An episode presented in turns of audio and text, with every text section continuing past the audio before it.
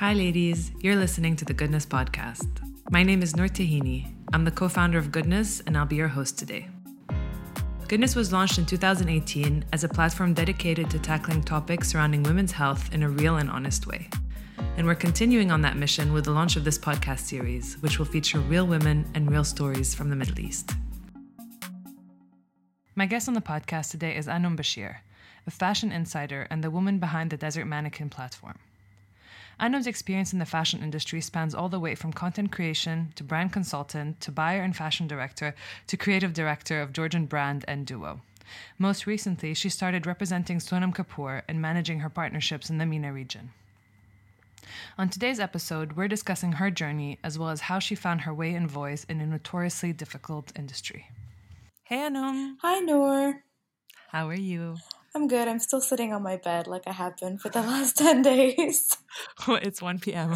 it's 1 p.m. and I'm like, this, you know, the bed has now found a new purpose in life as my home office. So Your podcasting studio My well. podcasting studio, my home office. It's where I yeah. do some of my best thinking.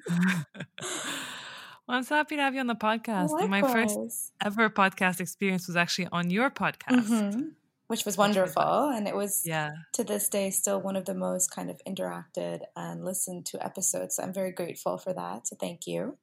So, um, how have you been? How's the quarantine treating you? You know, uh, it's really funny because I posted about this a few days ago and I've been very active on social media simply because like I'm I am I am still trying to put out content and I am still trying to connect with my audience in whichever way I see fit but someone had um, kind of showcased or highlighted this this part of our life in a very um, in a very telling way where three or four days a week i'm like it's fine. This is so like we should count our blessings. You know this is the first time in a decade that i'm actually able to slow down and like touch wood thank god. Like there's no you know imminent doom on the horizon for for Waqas and I as a couple. Like we're financially stable. We've really you know planned for a rainy day. So like I, I feel very very grounded and very sane and very blessed and it's very calming. And then day four hits and then I'm like.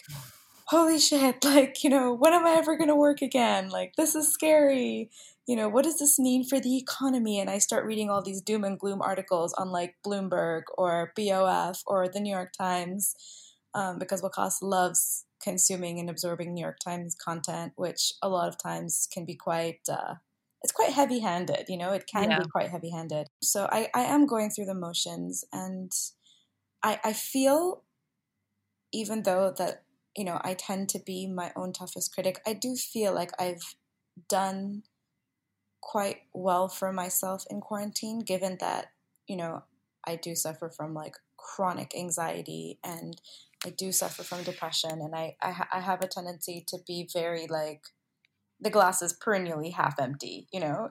Mm. I, I always, that's like my kind of de facto response to everything in life. Whereas now I'm like, this is great. Like, you've been working like a dog for a decade. This is allowing you, and not just you, it's the world. You are not alone in this slowdown, you know? It's yeah. it's the world has been forced to reevaluate, reprogram, reanalyze the way in which we were going about conducting ourselves, our businesses, our relationships. And so I feel like yeah, I want to be part of that majority, the majority that are like it's okay to slow down, it's okay to pause, it's okay to you know, just sink into life and, and be at home and enjoy your time on your couch and not have to worry about a paycheck. But then it, it creeps up on you. Like, I'm not going to lie. When you work for yourself, you know, every day you don't work is every day you don't get paid. And mm-hmm. yeah, so it's a, it's an oscillating movement between everything will be fine to WTF. Let's all panic. yeah, let's all yeah. panic. Mm-hmm. Yeah. How long have you been in the fashion industry for? So I kind of like tiptoed into fashion about, I would say, five, six years ago. I was still very much working a nine to five at Qatar Museums. And I loved, I loved, absolutely like loved my time there. It was so formative. You know, I started a full time, proper, career driven job at the age of 25. I had just gotten married. I had a fresh, like, master's degree in my hand and I knew I wanted to charter and pave a way within the creative industry. I just didn't know what it would be and how it would be mm-hmm. because I wasn't formally trained as a stylist or a curator or you know I didn't go to school for a very formal role within the art or the fashion space. I had a degree in writing, I had a degree in entrepreneurial strategy. I went to an amazing business school. So I had the tools to figure it out, and that's what I did. I, you know, I was in New York right after I graduated in 2010. 2009, 2010. I was in New York City for like two years, came back to Doha, got married, and then it just so happened, it was quite serendipitous that Waqas and I were both offered really, really wonderful, like, starting positions at Qatar Museums. And we, I mean, to say that we flourished and grew is such an understatement and it sounds mm. cliched, mm. but, you know, you could be 24, 25 being someone's assistant, doing coffee runs, you know, organizing meetings and like doing some very low low grade admin stuff, or you could actually be in the thick of change and understand how policies are made and how steering committees are put together and institutions are, you know, kind of there's an inception of an institution and seeing it come to life, like in the case of like the National Museum or the fire station house of residency where I worked for about three years so I remember not to like digress, but I remember being in the fashion or in the art world, sorry, and going to these amazing openings and meeting amazing people and building like a network for myself and realizing I could totally leverage this and find a way to tiptoe into fashion, even if it was just for fun. And it wouldn't be a job, it would just be something that I toy around with and have fun with. And it then occurred to me because around 2012, 2013, I started reading flash fashion blogs, like some very well reputed fashion blogs, you know, whether it was Man Repeller or what Bryanboy was doing, or like there was just a ton of them. I, I really mm-hmm. liked Margaret Zhang's take on fashion. So I was reading about all of these people, kind of like the OGs, so to speak. And um, I was like, this is cool. Like maybe I could do this. You know, I have a really a well equipped toolbox uh, via the art world, and you know, it's it's such an interesting space to explore yourself sartorially because you know if you you go to a, a gallery opening you can wear something quirky and cool and it, it, no one really looks at you with a side eye.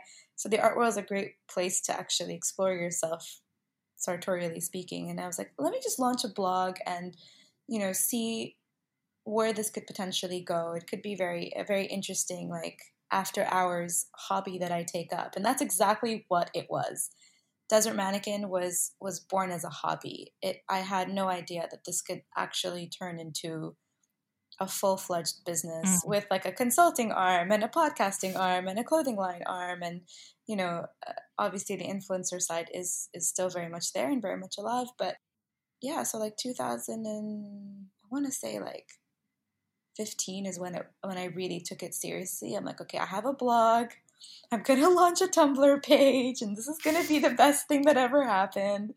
And I started like chronicling personal style.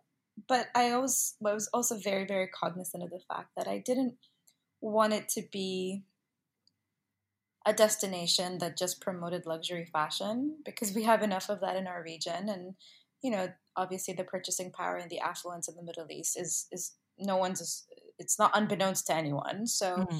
I didn't want to just regurgitate a bunch of like Chanel content or Prada content or Valentino content, which is great. I mean, they're amazing brands, and I to this day I'm still like giddy if I can like afford a bag from them or whatever. But it, for me, it was more about how can I have my finger on the pulse when it comes to what's new and interesting in fashion. You know, like what are the cool kids and the insiders and where's the cult? What's what's steering the cult? So that's when I like discovered brands like Tesla Mandelovich and Natalie Trad, and you know I, I started I discovered or I came across I didn't discover her she's an amazing designer but I like came across Sandra Mansour's work um, mm. early early days like six seven years ago and a lot of it was regional like Reemami you know I, st- I started like dabbling a lot into fine jewelry. Like I came across Noor Fares, whose work I think is amazing, Sabine Getty, Fernando Jorge. Like it, I, mean, the list goes on and on. And I wanted to become like a, um, a respected or have like host a, a respected URL for where people would come to be like, what's catching her eye, you know? That was yeah. that was important to me. I think you've done a really good job in offering an, a different or maybe a fresh perspective Thank or you. take on fashion in the region because first of all like you said you do approach everything with a very artistic background or like a, um, sort of a curator's eye yeah and it's it's not so much what's trending but very much like what's a cool structure and what's a cool like pattern or print or i i noticed that from the photos and the and the content that you put out but also i've always come to you for like what are the cool brands yeah. that i need to know about what are the under the radar like smaller players creating and you've always been such a great resource for that it's really important for me in fact before we started um, recording today i was researching minju kim who is a korean designer who won next in fashion and part of her winning this um, initiative was she gets to um, launch a capsule collection on Net-a-Porter, and she's just so talented. And I'm like, I need to, I need to find a way to like own a piece of Minju Kim because I love her story. I love that I watched the show, and you know, above and beyond all, I really adore her approach to very feminine pattern cutting, and she has such a a very endearing way of approaching fashion design. And you know, I found it's funny like when you watch you know you know they always say like you're more inclined to want to own a brand or own a piece from a house if you have a person you feel like you have a personal relationship with the designer mm-hmm. or you know their story and i think that holds true for anything but having watched her one next in fashion the journey she took and just like watching her cry and just she's just so uninhibited and just so sweet and endearing i'm like you know i like this person this is someone who i would love to support and get behind so right before we started recording i was like you know, how can I own this Minju Kim green emerald silk taffeta dress? It's so beautiful. But yeah, I I don't I mean, there's I think there's a lot of people now today in the industry that are doing some really interesting things from a blogging or influencer point of view and uh, you know, a, a lot of members of my cohort here even based in the Middle East have such an amazing eye and they shoot amazing content um, and have great style, but I'm always trying to like hopefully hopefully I, I'm not sure if I'm you know completely successful at it but i'm hopefully trying to still be that kind of instagram handle that you go to if you want to discover a cool brand that mm-hmm. you know maybe hasn't been so readily acknowledged or celebrated within the middle east. Mm, and maybe not so readily available to shop here either yeah yeah exactly. So you launched the blog in what did you say 2013 yeah it's like it's like four it was like 13 14 but it was like a tumblr page and yeah it yeah. was still like a i mean i consider a, a, blog. I was like so proud of it like the day it launched. It had such cheesy content but i'm like i'm just so proud that i i set my mind to something and i did it. And like i remember oh my god the first outfit i posted was so god awful it was like a, a, this kind of like coordinated set from mango and i was wearing these silver Zara Gladiator shoes, which I still own, by the way. but yeah, it was, I was like, you know what? If I'm going to sit here and nitpick myself till the cows come home, I'm never going to put anything out there. Let me just jump on it, put it out there. Even the name, like Desert Mannequin. I'm like, I'm either going to love this 10 years from now or just, it's just going to make me gag. But I just had all these. How do you feel about it? I mean, I think it's, I think it's recognizable. I think people like people call me like dear dessert or dear desert. It's so funny. Like people don't know my name is Anum, but I don't know. I think it's weathered fairly well. I might think differently a month from now or a year from now, but it was like all these post-its just like crowning the screen of my laptop. And there were all these words that I associate with. And I didn't want my blog to be called like Anum's closet or whatever, or something like mm-hmm. super cliched like that. I always gravitated towards, you know, blog names that were just like really quirky, like the blonde salad or second skin or man repeller or mm. shine by three. Like those just sounded so cool. I'm like, that's what I want to be known as. Like an alias is kind of cool to have. And I saw one posted that said desert because where I live and I was born and I grew up. And then I saw another one that said Matt. I'm like, you know what? F it. I'm just gonna take these two marry them together and that'll be my brand. And if people don't like it, well, whatever. And how did you? So you launched your blog. You launched your your Yeah. blog or Tumblr page, etc. And you were doing that for a while while you st- you were still working in the art world. Yeah. How did you get your foot through the fashion door?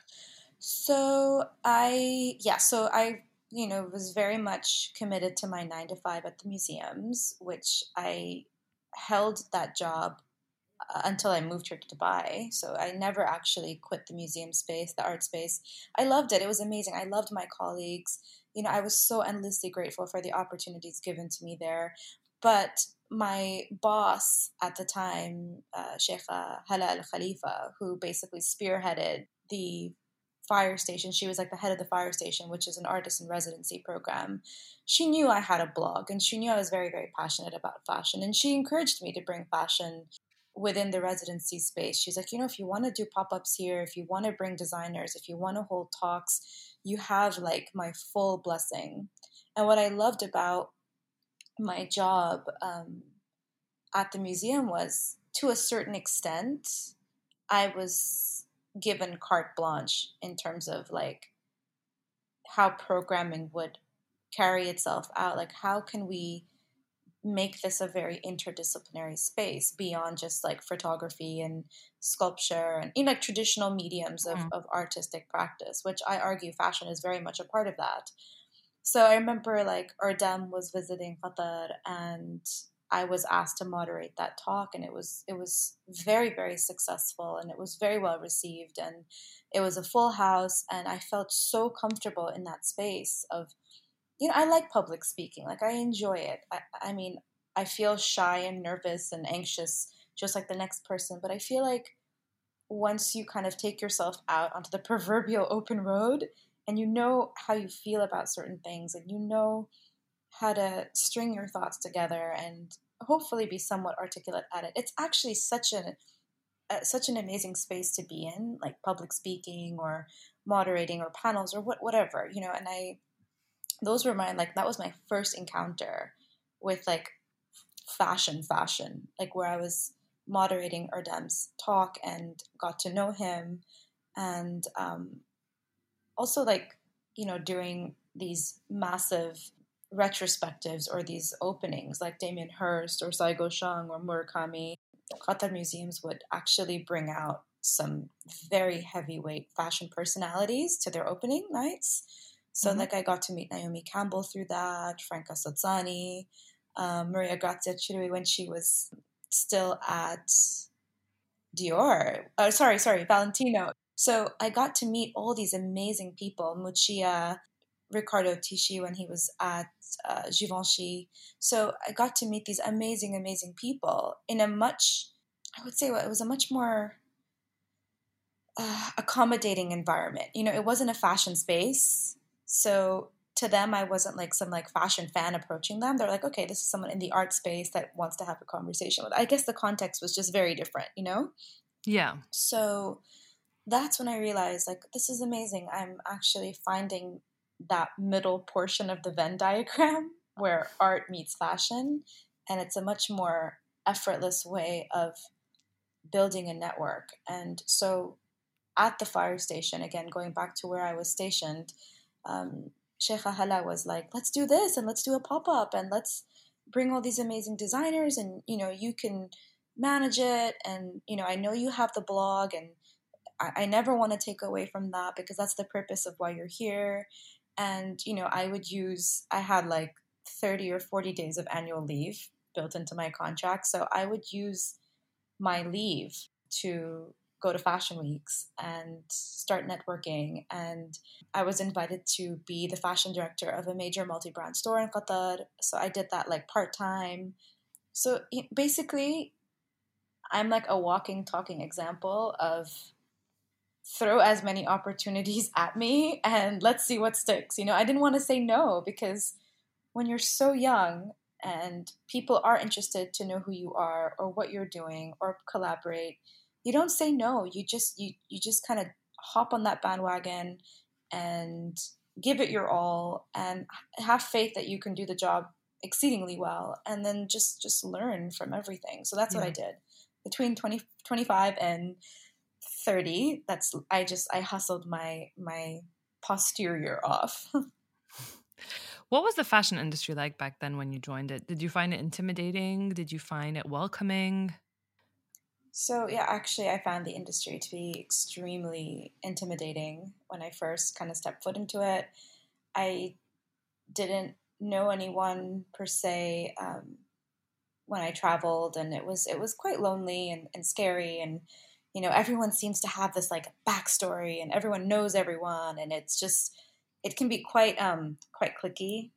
Obviously, it's fashion, mm-hmm. and it's you know it's notoriously known for being a, a, bit of a playground for like mean girls or whatever. You know, I just I don't want to I don't want to um, venture down the rabbit hole of cliches, but it was tough and it wasn't always easy and you do feel very judged and you know, I didn't I I didn't come from this like big famous powerful family where people would want to meet me and and you know possibly get something out of me and I, I felt like there was a lot of you know, I, I, I don't know. It's, it's really hard to, um, to put into words, but like, and I, I think it can be quite controversial to use phrases like social climbing or opportunist mm. or you know whatever. But we all know what it's like, and sometimes we just don't want to say it. But it's just it's it can be quite a a mean girls club, and you know you would.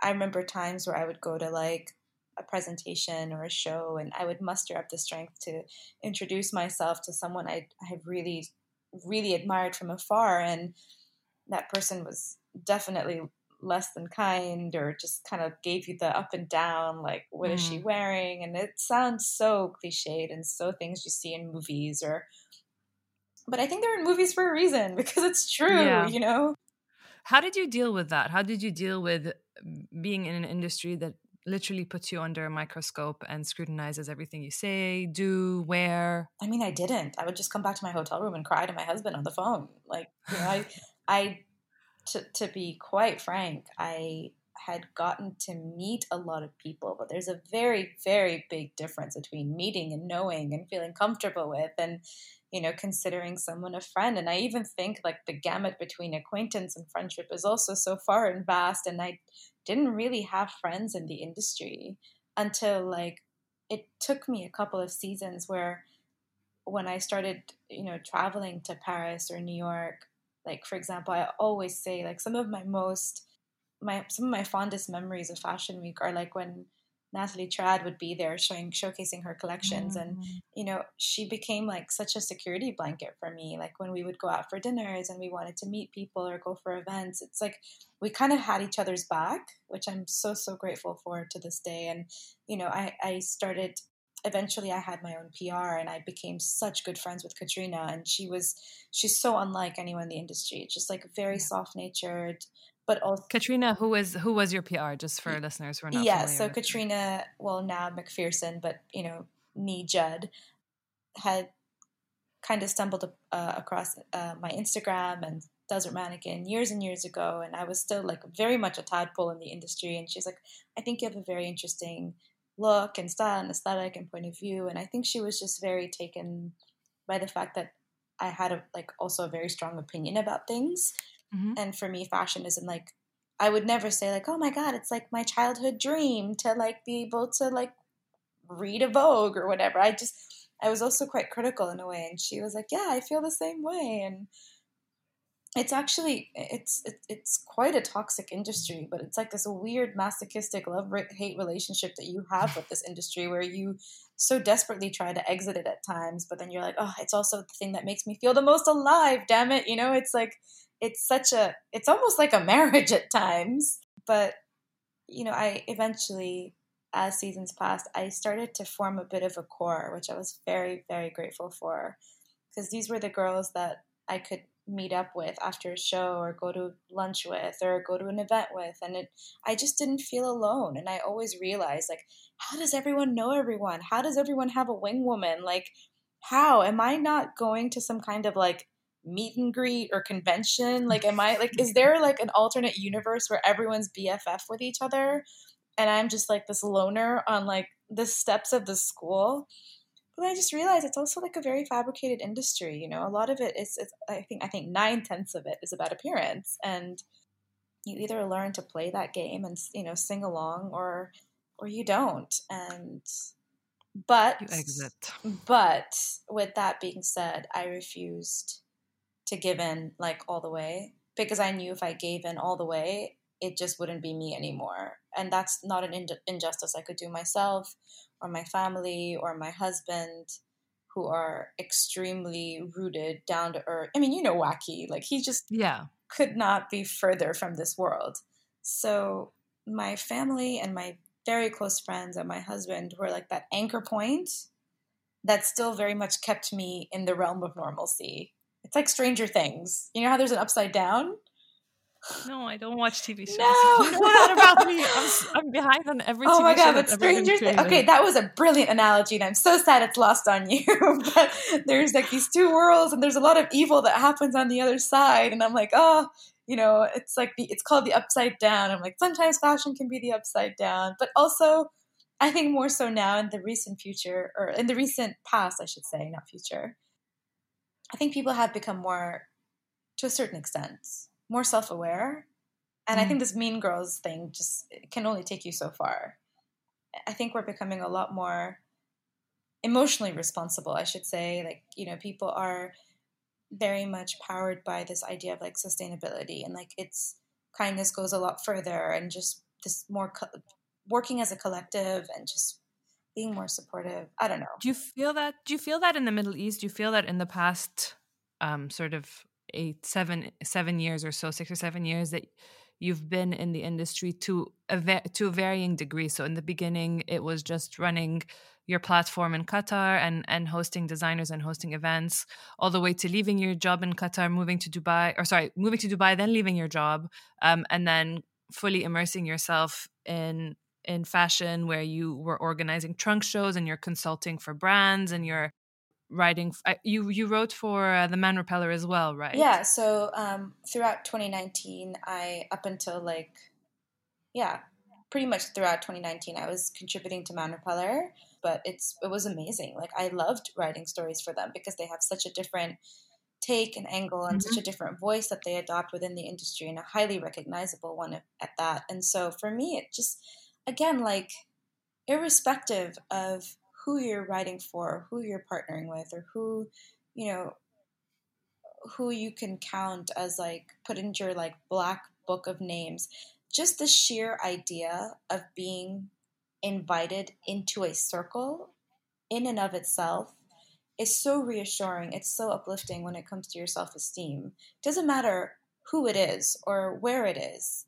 Like to me, I would take up any opportunity to contribute to any platform because it's like and it's like an implicit invitation actually it's an explicit invitation mm-hmm, into mm-hmm. someone's okay. like inner circle you know and yeah that sense of belonging that sense of being alike is is kind of like a pat on the back which we all need every now and then because i am someone who is constantly plagued with self doubt, Noor like constantly. Mm. I think I'm like in the toilet, like doubting myself all the time. You know, it's like, did I do this right? Do I look right? Does this person like me? It's it's just something that I've battled since I was a child, and I don't think I've. It's taken my 30s to realize that that's not a bad thing. It's not quote unquote pathetic or quote unquote needy. It's just the way I am, but it also makes me very sensitive towards other people and it, I think it makes me very empathetic as a person and it makes me softer and kinder. But it's also just I realize like it took therapy for me to realize it's it's also not a healthy way to survive if you're just constantly feeling debilitated. Mm. So I think like growing there is something to be said about people that are able to have a strong backbone and you know they have these different faces and I and I understand that that's that's very much a I think it's a survival instinct, you know you mentioned that you had gone to therapy and that that helped you figure out that aspect of yourself. Mm-hmm. And as you said, it's not necessarily a bad thing, but it's also something that is very powerful when you're aware mm-hmm. of of that or of, of the way that you function of what makes you tick and then you can p- maybe use it to your advantage or you could be aware of when it could could be a disservice to you mm-hmm. I was wondering if you like what kind of work you did with your therapist and how if you were able to figure out where it started and also to see how it would affect you or how it was affecting you in your professional life. I my god, I think for me to unravel that that ball of yarn, it's it's like it's been such a journey. I am so happy I went to therapy. You know, I, my issues stem from when I was old enough to have thought essentially. Like you know you're you're a, toddler growing into a child and you know i was a witness to a, a, very difficult marriage via my parents and i didn't have a lot of siblings. I had one sister so you know it's like either get along with her or be extremely alone within the four walls mm-hmm. of your home. So i am someone that absorbed a lot of the that tumultuous environment and it just you know, it's really interesting. So memories and experiences can find a way to bury themselves within it's like you know how they say like muscle memory there's like mm-hmm. this whole notion of traumas can find themselves deep within your physical absolutely and they won't find a way to manifest and come out and you know turn into something for even like decades on end it was a goop episode that i was watching about how it's almost like performing an exorcism, right? Like when you mm-hmm. let go of trauma, whether it's emotional or physical. And I also really want to stress that, you know, people sometimes they there's such a like oh my god response to like physical trauma or sexual abuse and a lot of times there's a, a lot less of a a visceral reaction to if someone is recounting or explaining emotional or psychological trauma, which to me is just as debilitating to deal with. So, you know, it's, I, I obviously was aware, but you're so defensive when, you know, you're being painted to be the bad guy. I was very aware that my childhood traumas and my adolescent traumas were coming back to haunt me and they were manifesting themselves in various ways. You know, I would pick ridiculous fights with my husband. I always had a a bit of a rocky relationship with my sister.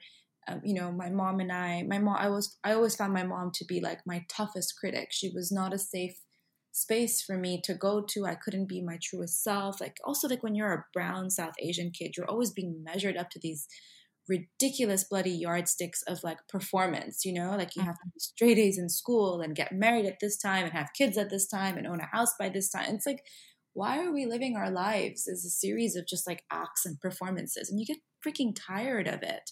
So it took it took therapy like over a year of therapy for me to realize that not everyone's always the bad guy you know, you just sit there and you lick your wounds and you're like, oh, poor mm-hmm. you, boohoo, like no one understands you. And, uh, uh, you know, a large, a large part of it can be true. Yes, you can, in fact, feel very misunderstood. It can feel like at times when you're trying to battle something out emotionally with someone that you feel like no one's understanding you. But I think it's very important to shelve yourself and your experiences and, you know, kind of discharge your yourself from your own vantage point like relieve yourself from that vantage point and just put yourself in the other person's shoes and it sometimes takes a very big blowout for mm. you to to go into your corner sure lick your wounds and you know self heal but then also realize that not everyone is out to get you and this is something that i have suffered so much from noor like you know you just feel like the weight of the world is on your shoulders. It's like, mm-hmm. get over yourself. You know, you're not actually that important in the grand scheme of things. And, you know, there are people that love you. And I don't know, it's, it, you know, my therapist really helped me unpack a lot of that childhood baggage, a lot of that childhood trauma, and repackage it in a way that allowed me to become a more effective communicator.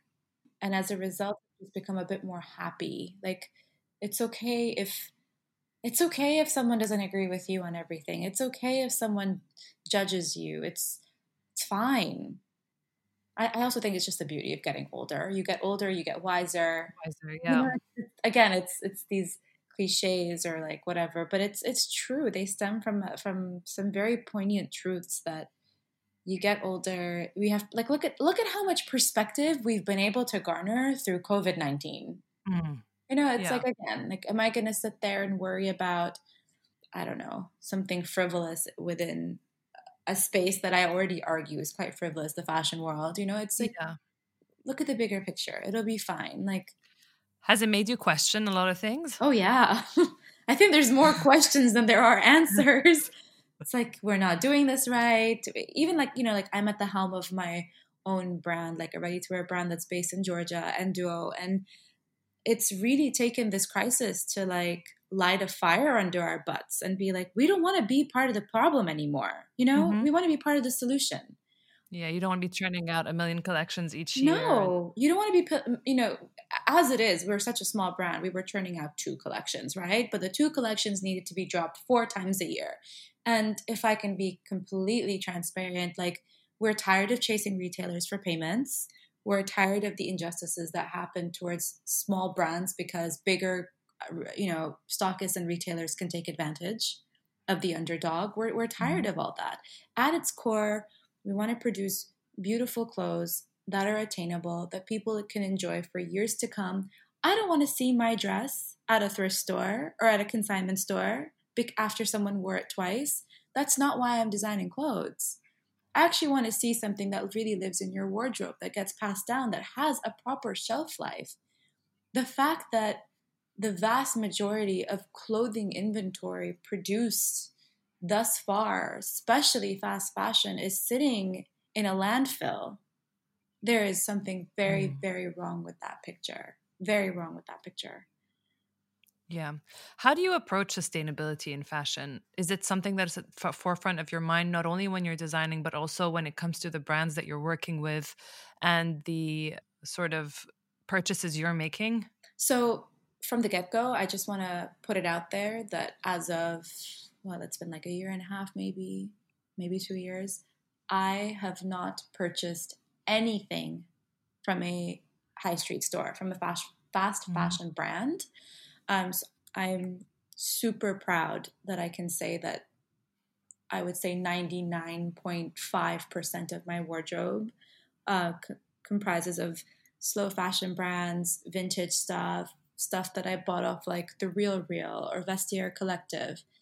You know, I get attacked, I have been attacked a lot in the past on social media for for bashing fast fashion brands. Like it's like, oh well, you work in the industry, you're very privileged, you can afford XYZ. And if you can't afford it, then brands are showering you with gifts and whatnot. And I always have a very robust rebuttal to that attack because I've purchased brand new Manolo Blahniks for a hundred bucks from the Real Real. Never hmm. worn, mm. never worn, guys. And that's almost the cost or the price of a shoe at Zara. You know, what is it like 295, 300 100%. Yeah, the prices the prices at Zara are like 290 something, 300. They can go up to like 5, 6, 500 even for like a leather pair of boots or something. And you know, it's just I understand that a lot of the fast fashion brands are trying to undertake measures now that potentially shine a more sustainable light on them but it's not good enough if you have a conscious collection that comprises of like 5 to 10% of your operation but you're still carrying it's like business as usual for 90% of your business that violates human you know human rights is abusing human capital is waste- yeah they call it greenwashing right? Yeah that's exactly what it is though you know and I think I'm also very sensitive to this because as a South Asian, I know that majority of the clothes are made in South Asia and China and whatnot. And I know that there's child labor involved. I know that there's unfair wage involved. I know that there's less than favor- favorable working conditions involved. And I don't want to support that anymore. I don't think anyone needs to support that. Mm-hmm you know, it's not like Zara is being consumed by underprivileged people. So I should shut up because I'm a privileged person. It's being consumed by millennial and Gen Z yuppies who I readily acknowledge maybe cannot afford a $4,000 Bottega bag. So you're seeing the knockoff version of it at Zara. You know, there's actually such cool indie brands that are literally just like sprouting up like mushroom on social media overnight and they have such an interesting product and a really interesting take and it's for $200. Mm-hmm. so support those like support your local it's it's a very much like a mom and pop model. You know i know that fashion brands aren't listed or aren't labeled as mom and pops but that's essentially what it is. Yeah. I think also it makes a difference the volume at which you're buying. So if you're buying like you said if you're if you're buying um a one high quality beautiful bag every six months or per year or whatever the volume you want to purchase at is yeah there's a difference between that and then if you want to be able to buy a mango bag every 10 days mm-hmm. you know and and that's also part of the problem which is that it's just, it's just way consumer. too much consumption yeah. and we just Absolutely. we don't need to be consuming so much like you know i did something last week i'm not sure if you saw on social media but basically i sold a bunch of pieces from my wardrobe that that i feel like i had had a long and fruitful relationship with and i was very happy to you know, move, push that kind of product forward. And there were people that purchased, and I donated the money to charity.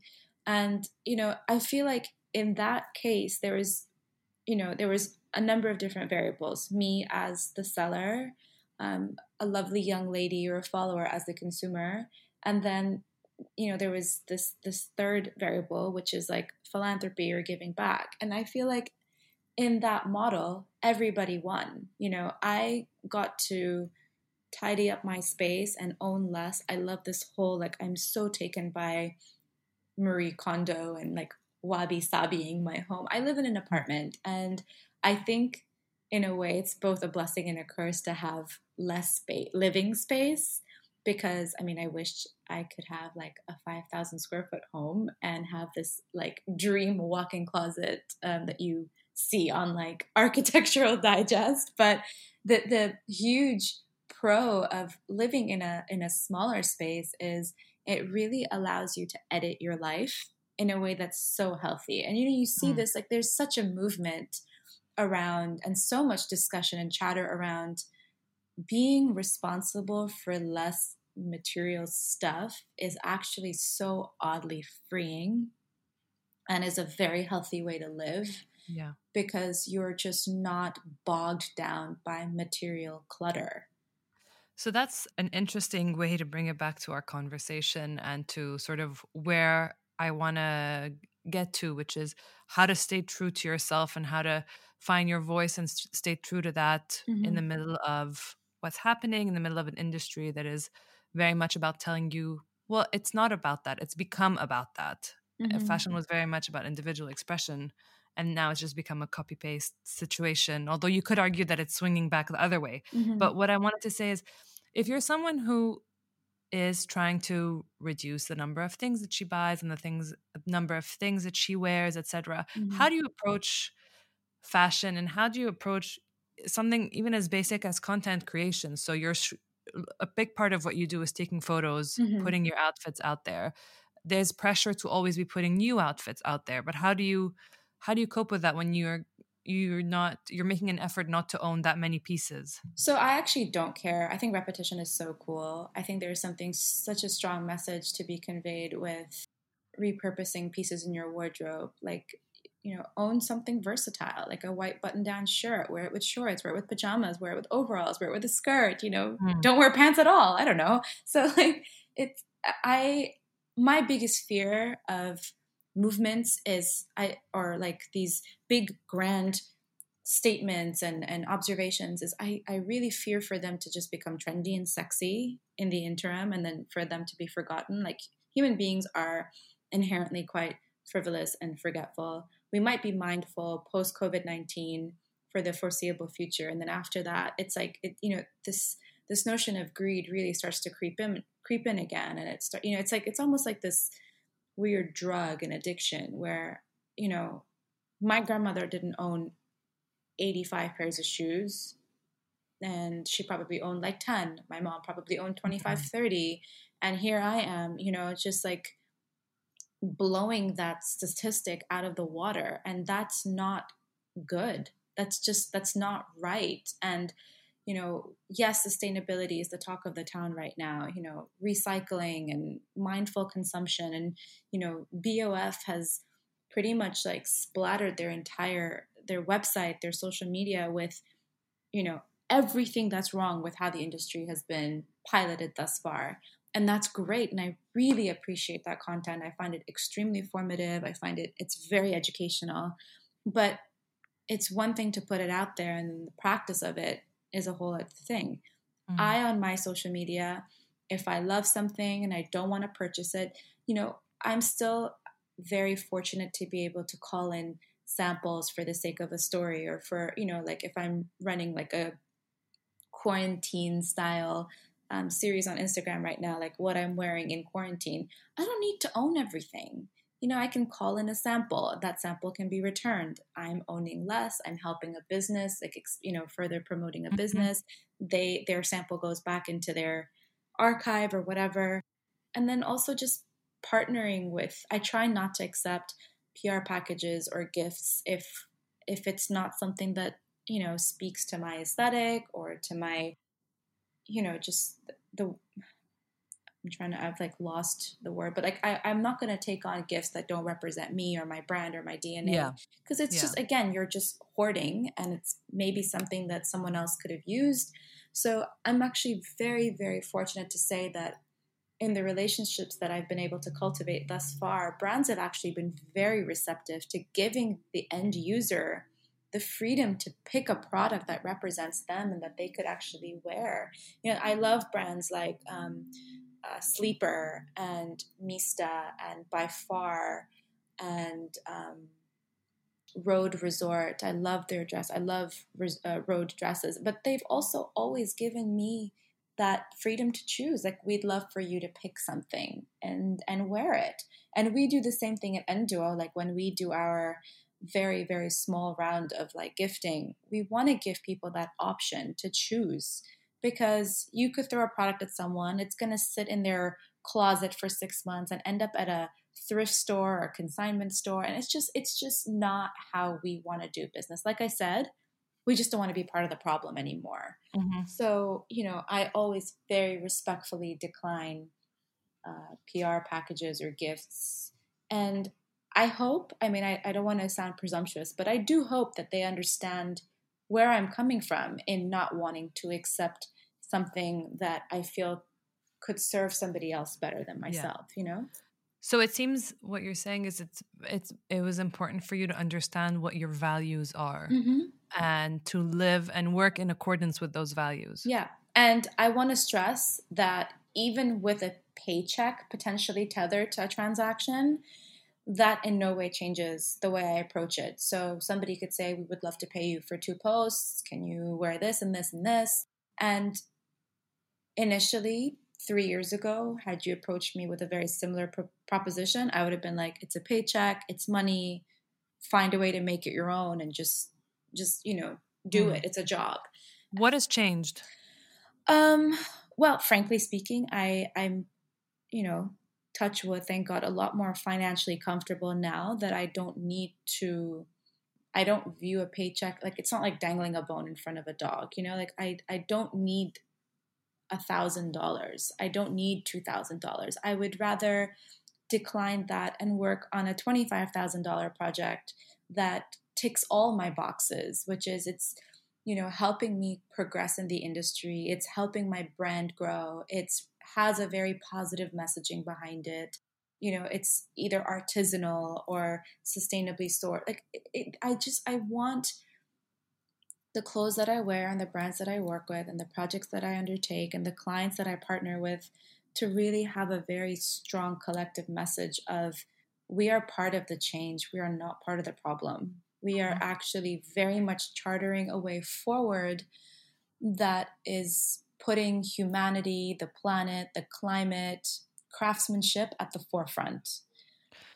Do you feel like a big part of the change is also the fact that you are more comfortable with yourself, yeah. with your values, and maybe with your voice and, and saying no? I mean, I'm more comfortable with my critics. And that's something I could never say like a few years ago. And you know, like we talked about this, like you get older and you just have less of a I don't give a fuck, you know, approach to to your to your life, to your work, as long as you're doing right by yourself. And I think this is why I've always really gravitated to you as a person, is because I still remember that one of the very first times that I met you, this was like years and years and years ago, you know, at Savoir flair Um, I think it was at a dinner or an event where I met you. And you met me with the same warmth and the same kindness and the same very, like, you had a very, very casual sensibility to you that I still see in you today as someone I consider like a very dear friend now. You know, like I know you well enough, we share stuff about our lives, and I don't see a very drastically different Noor today than I did six or seven years ago when I first met you. I, I don't even remember when. I think I met you like because I was still in Qatar when I when I met yeah, you for I remember. the first time. And of course, I we've remember. grown and evolved, and we learn from our mistakes. But I think at your core, if if there's like there's a kindness and a light and a desirability to do the right thing or to do right by yourself and and you know support your community at large. Mm-hmm. I know these are very big and blanketed statements, but I think it's true. Like it's true. You know, we are where we are and we are suffering as as a collective and our planet is shot to shit because of the poor decisions that we have made as as a race, you know, like industrialization has consumed humanity. It's like destroyed the animal kingdom. It's destroying like the rich are getting richer. I always joke like during corona the, during this whole corona pandemic, people like Jeff Bezos get richer with every dump they take. And, you know, there's kids in there's kids in India and kids in Pakistan, there's kids in Syria, Iraq, like Lebanon that are getting poorer and poorer by the second. And that's not okay. There is enough wealth to go around. And that's why last year I decided I am a socialist Democrat. Like, there is really something to be said about everyone having enough or a little bit more than enough, but it should never get to the point where someone's having to dig through garbage to eat and somebody else doesn't know what to do with 120 billion dollars you know like that, that how much he's worth now? He might be worth even more. So like, Damn. and it sucks because if you Google his wife, her Wikipedia page says she's worth like 87 billion. It's like source of wealth, divorce. Like that woman paid, man. Like that should not be her legacy. Yeah, and I've also read that she was a big part of him yeah getting the success that he did so Absolutely. it's a shame that it just says divorce there. yeah you know she like earned her stripes and you know like turned him from like a bobo to like one of the most sought after respected ceos in the world and it's not her fault that he messed around and had a wandering eye but my point is again like going back to disparity this increased disparity within you know our society is is very painful to watch. It's very very painful to to witness and I think millennials and Gen Zs are more cognizant of this and we need to however like yeah. whatever we do whether it's law or medicine or whether we're in the creative industry or architecture or whatever we choose to do with our lives there needs to be this underlying thing that or this like the fuel that f- pushes us forward needs to be in the greater interest of the collective mm-hmm. and not you know just the individual. the individual. You had mentioned to me earlier that self-doubt has been a big part of your journey or mm-hmm. understanding and overcoming your self-doubt. Do you think that to any extent it slowed you down professionally? Yeah of course. Like i'm just i don't know i'm not as like put yourself out there and who cares what people say? Like i'm just i'm so not like that. Like i'm very very sensitive to public opinion and i take every comment or feedback or used to maybe less so now but every comment and feedback i really take it to heart because i'm like these are people that are that they're truly consuming the stuff that you put out there and mind you i still think that like I'm not someone that puts like blast their life on social media. So I can only imagine how much worse some people have it. But mm. yeah, I still have a lot of self-doubt. Like how do you how do you overcome that or how do you deal and live with it? I don't know if you ever really overcome it to be honest. I think you can mitigate it and I think you can remedy it to a certain extent.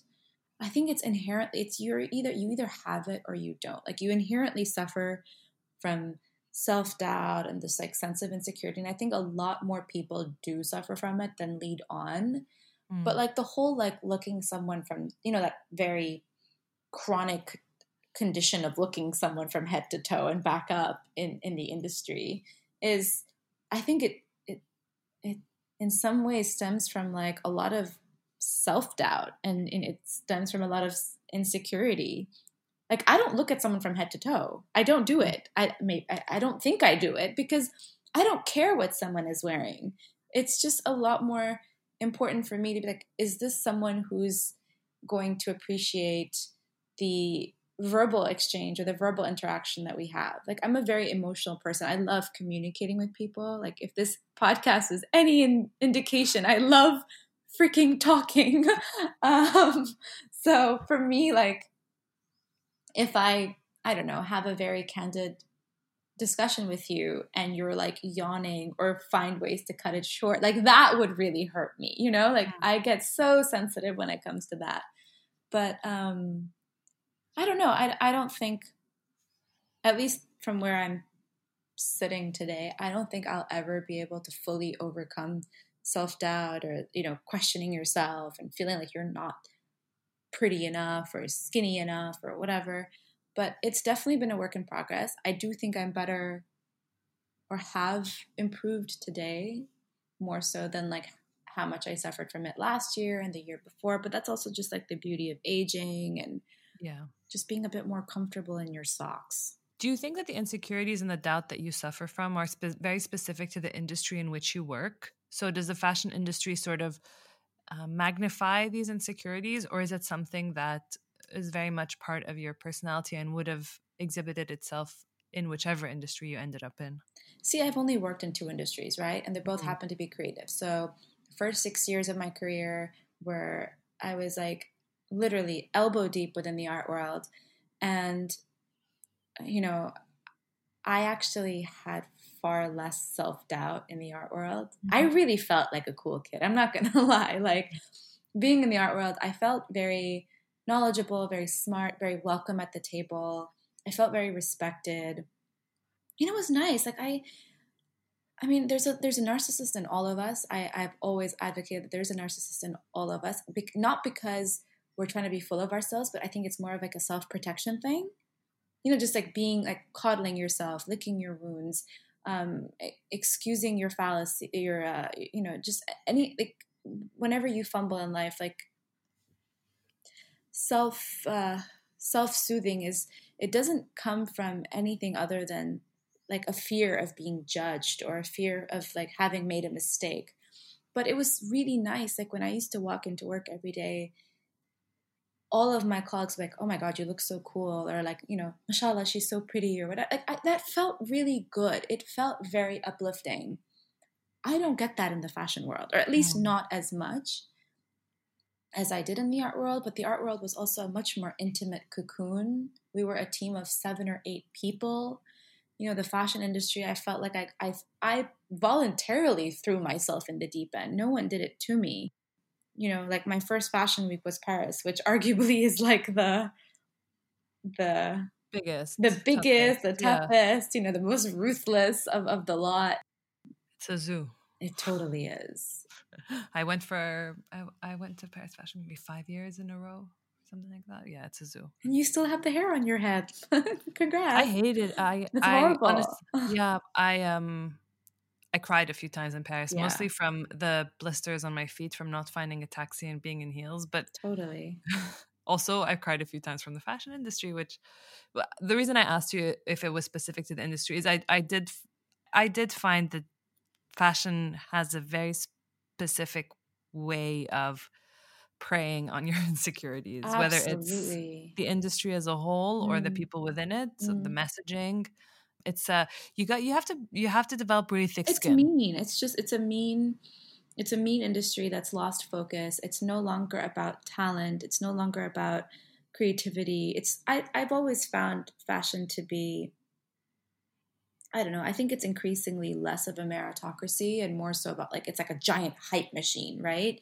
Mm-hmm. It's like who you know and where you happen to be and what your fiscal net worth is and you know everyone is just like feeding into this. Like i've always like jokingly like I, I say to my husband all the time like how are all these girls saying how much they love and miss each other? They've met each other three times in their life. Like how do you love someone so much?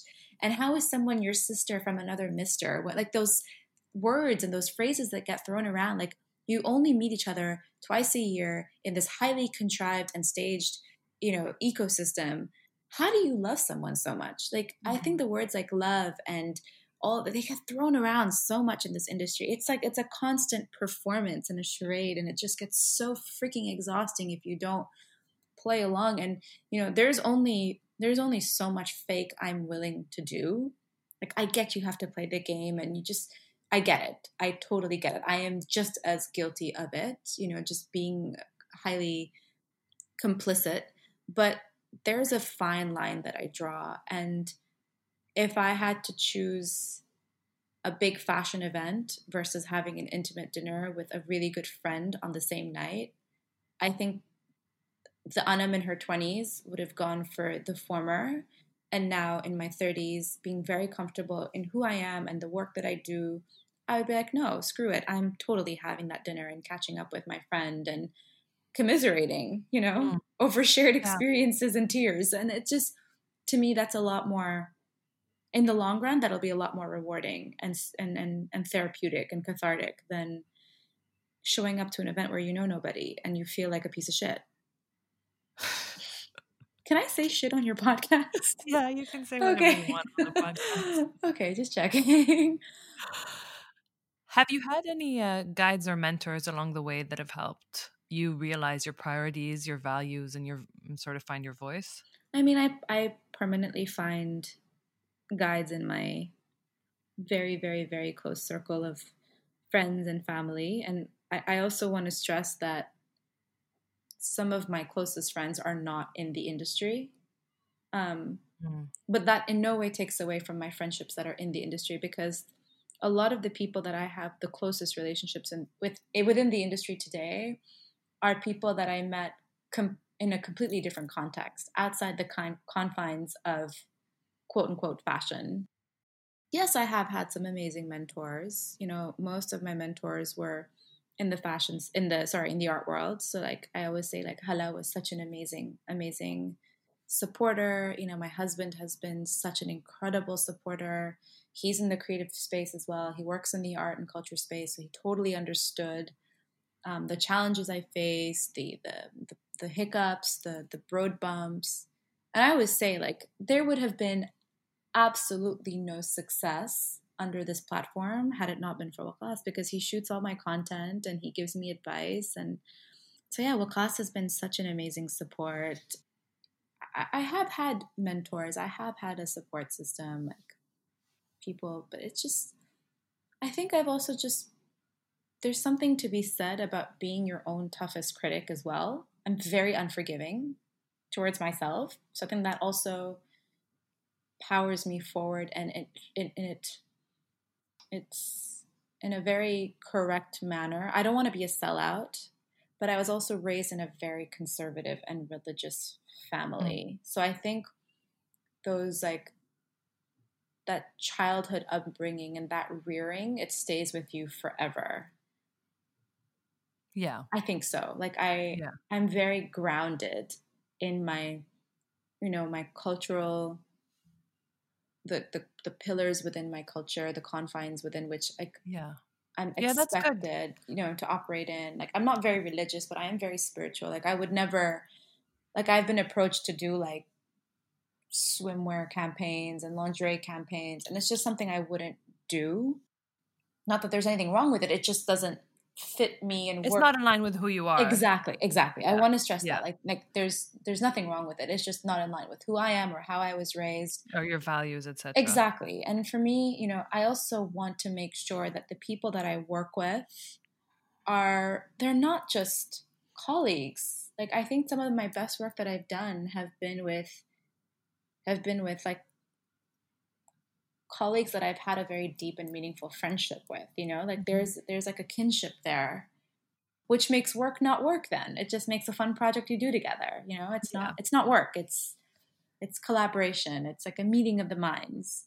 So, yeah, I I I, I hold everyone like if I respect you and I really care for you, any opinion you throw my way, it really does find its way into my aortic chambers. I take it very seriously. and I really I, I shelve a lot of that very good advice. Like because it might yeah. not be applicable today, but it might be applicable next week or a year from now. So yeah. Just to wrap things up, Anum. Yeah. You have been in the industry for some time now. You've sort of dipped your toes or actually worked in a lot of the different facets all the way to designing mm-hmm. writing styling etc which you do on your own channel. So you've you've experimented with a lot of different facets of the industry. You've also been in the industry when it really transformed. So i think the last 10 years was when everything changed you know the, the influencers became a thing blogging was a thing consumer behavior changed, fast fast fashion was introduced, etc.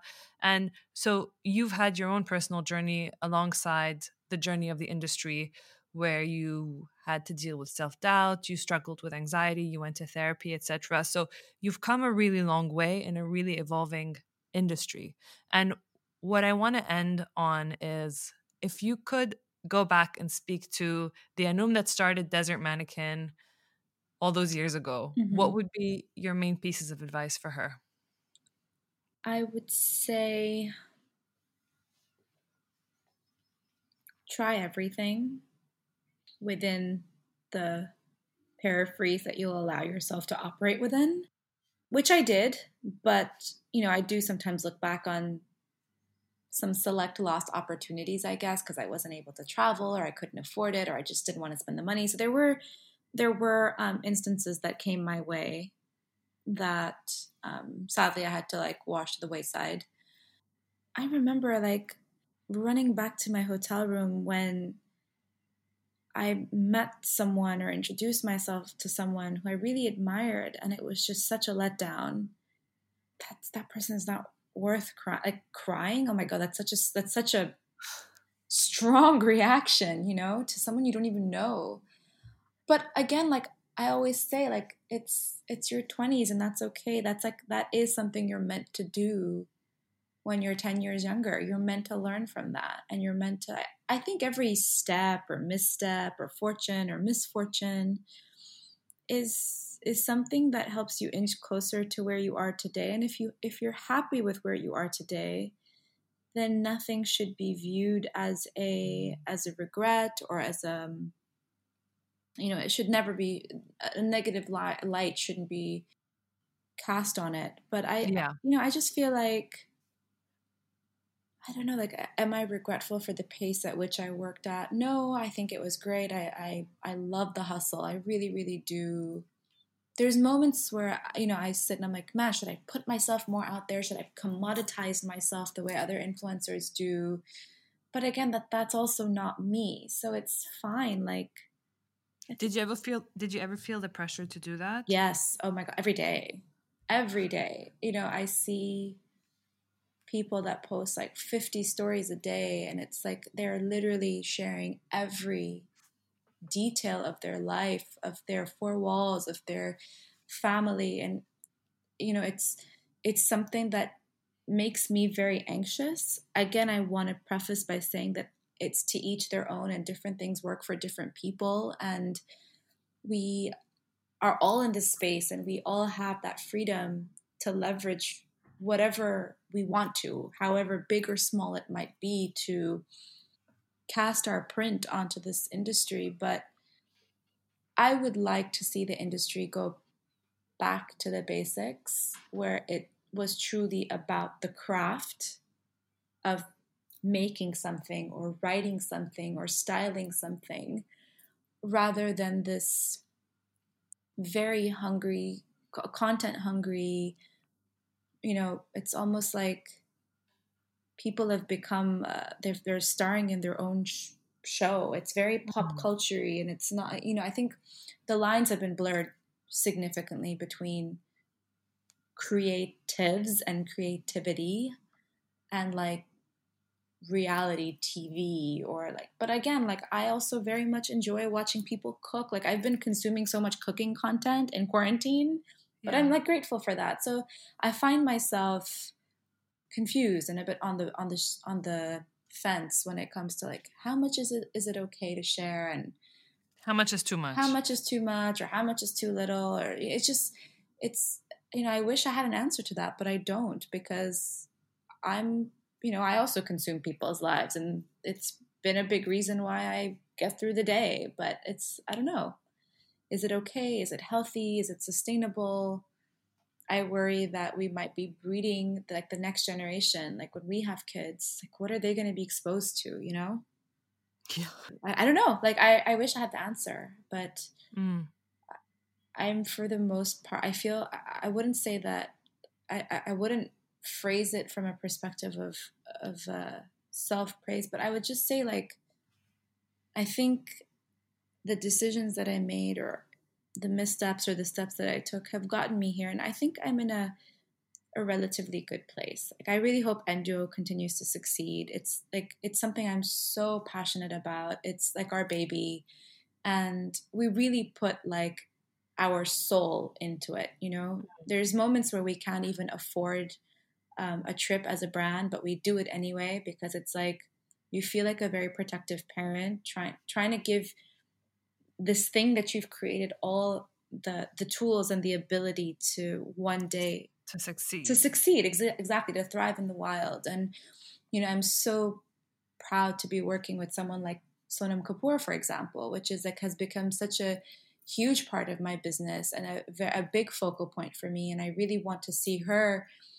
you know succeed and we share very similar values we were raised in a very similar way and so it's been a very natural progression as well to like develop a friendship with her and then we're working on some really big things. If the pandemic ever decides to lift, we can um, go back to like the table and, and carry out these um, these benchmarks that we these plans. Yeah, yeah, yeah. So, you know, I'm glad for those weepy nights. I'm glad for all the times I felt lonely. I'm glad for someone kind of tearing me down with their eyeballs because today, like I could care less. I cry less because of it. I've learned more. I'm I'm, you know, a, a bit wiser when it comes to navigating my relationships and my work and hopefully um yeah, it, it just it's an upwards and onwards trajectory. I hope so. I'm happy to hear that. Yeah. Thank you so much, Anum. Thanks oh, for sharing thanks, my love. your experience, your journey, your thoughts. Good luck editing this. it's been a pleasure talking to you. Thank yeah. you so much. Likewise, my love. Take care. Thanks for listening today. If you're not familiar with Goodness, head to www.goodness.me to access the online platform and articles and follow us at Goodness on Instagram. If you enjoyed this podcast, please rate, review, and share it, and we'll see you next week.